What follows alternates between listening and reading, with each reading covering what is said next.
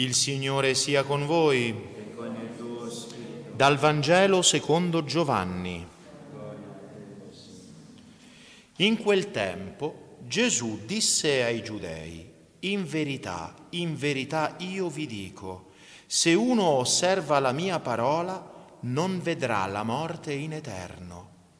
Gli dissero allora i Giudei: ora sappiamo che sei indemoniato. Abramo è morto, come anche i profeti, e tu dici: se uno osserva la mia parola non sperimenterà la morte in eterno? Sei tu più grande del nostro padre Abramo che è morto? Anche i profeti sono morti. Chi credi di essere? Rispose Gesù: se io glorificassi me stesso, la mia gloria sarebbe nulla. Chi mi glorifica è il Padre mio, del quale voi dite è nostro Dio, e non lo conoscete, io invece lo conosco.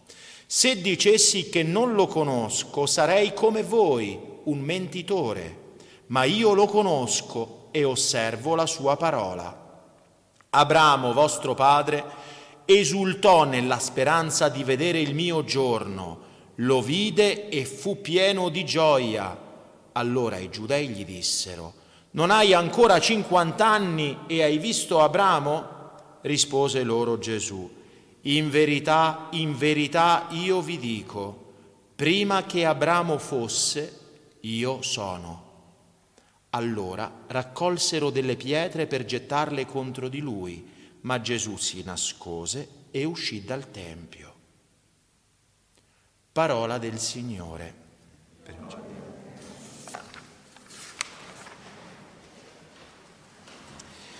Siano lodati Gesù e Maria. Cari fratelli e sorelle, oggi la predica, anzi la spiegazione del Vangelo ce la facciamo fare da Sant'Agostino, che su questo Vangelo ha scritto un'omelia splendida, la 43esima del suo commento, e da questa omelia splendida io ho preso alcune perle che propongo alla vostra riflessione, anzi alla nostra riflessione e alla vostra carità. Nel passo del Santo Vangelo letto oggi, colui che è potenza ci insegna la pazienza. Che siamo noi, infatti? Servi di fronte al Signore, peccatori di fronte al giusto, creature di fronte al Creatore. Se siamo cattivi, lo siamo da noi stessi. Se in qualche misura siamo buoni, lo siamo da Lui e per grazia Sua. Niente cerca l'uomo quanto la potenza, e in Cristo trova grande potenza, ma per giungere alla potenza del Signore l'uomo deve prima imitare la sua pazienza. Chi di noi sopporterebbe pazientemente un insulto come questo? Sei un indemoniato. E questo fu detto non solo a colui che salva e salvava gli uomini, ma a colui che comandava anche ai demoni. Lo sentivano dire: chi osserva la mia parola non vedrà la morte in eterno, e si infuriavano perché erano già morti di quella morte che avrebbero dovuto evitare. Gli dissero i Giudei: ora sappiamo che sei indemoniato, Abramo è morto come anche i profeti, e tu dici: se uno osserva la mia parola non sperimenterà la morte in eterno? Notate come si esprime la scrittura: non vedrà. Gesù dice non vedrà. E loro comprendono che sperimenterà, perché vedrà è nel senso della piena esperienza. Queste cose il Signore le diceva a gente che ovviamente doveva morire, allorché Lui stesso stava per morire, poiché anche per il Signore ci fu l'epilogo della morte. Parlando dunque a gente che va a morire, a dei morituri, Egli, che pure sarebbe morto, cosa voleva intendere dicendo: chi osserva la mia parola non vedrà la morte in eterno? Che egli vedeva un'altra morte, dalla quale era venuto a liberarci, la morte seconda, la morte eterna, la morte dell'inferno, la morte della dannazione assieme al diavolo e ai suoi angeli. Quella è la vera morte, perché questa, cioè la morte prima, la morte del corpo, non è che una emigrazione. In che consiste questa morte? Nell'abbandonare il corpo, nel deporre un pesante fardello, sempre che l'uomo non sia carico di un altro fardello che lo faccia precipitare nell'inferno. È a questa morte, questa seconda morte, che il Signore alludeva quando disse: chi osserva la mia parola non vedrà la morte in eterno. Fratelli e sorelle, non dobbiamo temere la morte corporale, ma quella eterna. E la cosa più grave è che molti, temendo esageratamente questa, cioè la morte corporale, hanno finito per cadere in quella, cioè la morte eterna. Non volevano morire e sono morti. Temendo quella morte dalla quale non si può sfuggire, sono caduti in quell'altra morte che potevano facilmente evitare se non avessero i miseri temuto questa che è inevitabile. Sei nato uomo, sei nato essere umano, dovrai morire. Dove andrai per non morire? Che farai per non morire?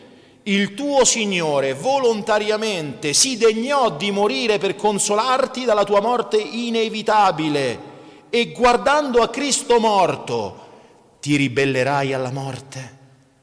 Dovrai morire, non c'è scampo. Sarà oggi, sarà domani, accadrà.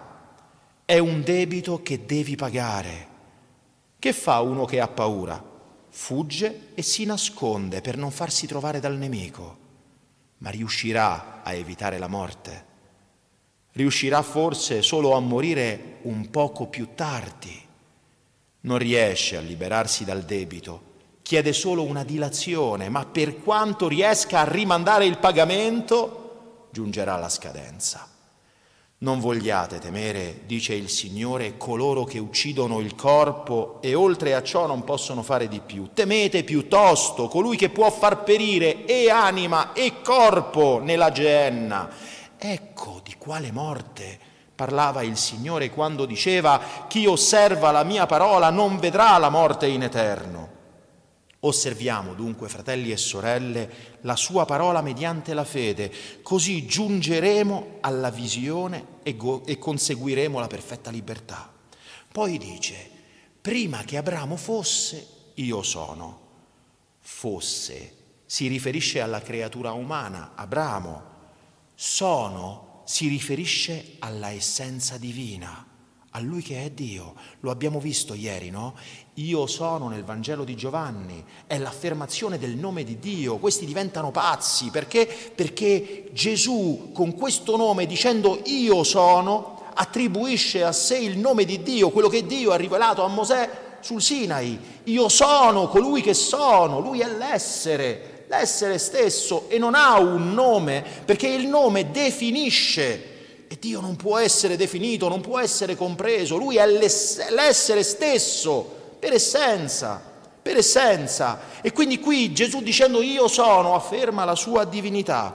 Non dice il Signore, continua Sant'Agostino, prima che Abramo esistesse io ero, ma disse prima che Abramo fosse fatto e non poter essere fatto se non per mezzo di me, dice il Signore, io sono. Neppure disse prima che Abramo fosse fatto io sono stato fatto. No, perché in principio Dio fece il cielo e la terra, ma in principio era il Verbo. Quindi prima che Abramo fosse io sono. Riconoscete il creatore, non confondetelo con la creatura. Colui che parlava era discendente di Abramo in quanto all'umanità, ma perché potesse chiamare Abramo all'esistenza doveva esistere prima di lui, in quanto alla divinità. Crebbe così il loro furore, come se il Signore avesse insultato apertamente Abramo. L'affermazione infatti di Cristo Signore, prima che Abramo fosse io sono, per loro suonò come una bestemmia. Presero allora delle pietre per tirargliele. Tanta durezza, a che cosa poteva ricorrere se non alle pietre e ai sassi? ad essi somiglianti, ma Gesù reagì come uomo, secondo la forma di servo, secondo la sua umiltà, come chi avrebbe dovuto patire, morire e redimerci con il suo sangue, non come colui che è, non come verbo che era in principio e verbo presso Dio. Quando dunque quelli presero i sassi per tirarglieli, che meraviglia se la terra immediatamente si fosse aperta per inghiottirli, sicché invece dei sassi avessero trovato l'inferno. Ciò non sarebbe costato molto a Dio, ma era sua intenzione manifestare piuttosto la pazienza che la potenza. Gesù dunque si nascose per non essere lapidato. Come uomo si difende dalle pietre allontanandosi, ma guai a coloro dai quali Dio si allontana perché hanno il cuore di pietra. Così il grande Sant'Agostino, che ci ricorda delle verità fondamentali che devono essere presenti ogni giorno della nostra vita, fratelli e sorelle, ogni giorno della nostra vita. Non temiamo ciò che è inevitabile e ciò che appartiene alla natura umana. Temiamo ciò che sfigura la natura umana, ciò che rende il cuore nostro di pietra come quello di questi che non vogliono sentire la parola del Signore. E custodiamo gli insegnamenti del Signore. In verità vi dico, chi custodirà i miei insegnamenti non vedrà la morte in eterno. Che grande promessa, fratelli e sorelle, confermata dall'affidabilità, dalla veracità di Dio. Che cosa desideriamo di più? Che cosa possiamo noi desiderare di più che essere esenti dalla morte in eterno? La morte del corpo è morte solo per i peccatori, perché per i peccatori è il passaggio da questa vita ad una separazione totale ed eterna da Dio, unico e vero bene. È questa la morte eterna.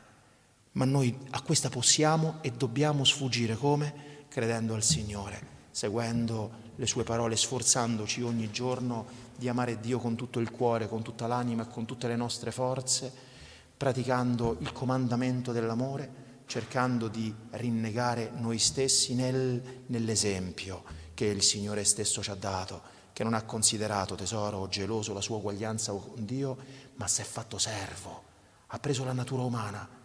E allora, quando sentiamo il fomite della superbia, dell'orgoglio, farci montare, farci indurirci il cuore, abbattiamolo, prendiamolo a picconate, abbassiamoci, amiamo il Signore, rinneghiamo noi stessi e seguiremo.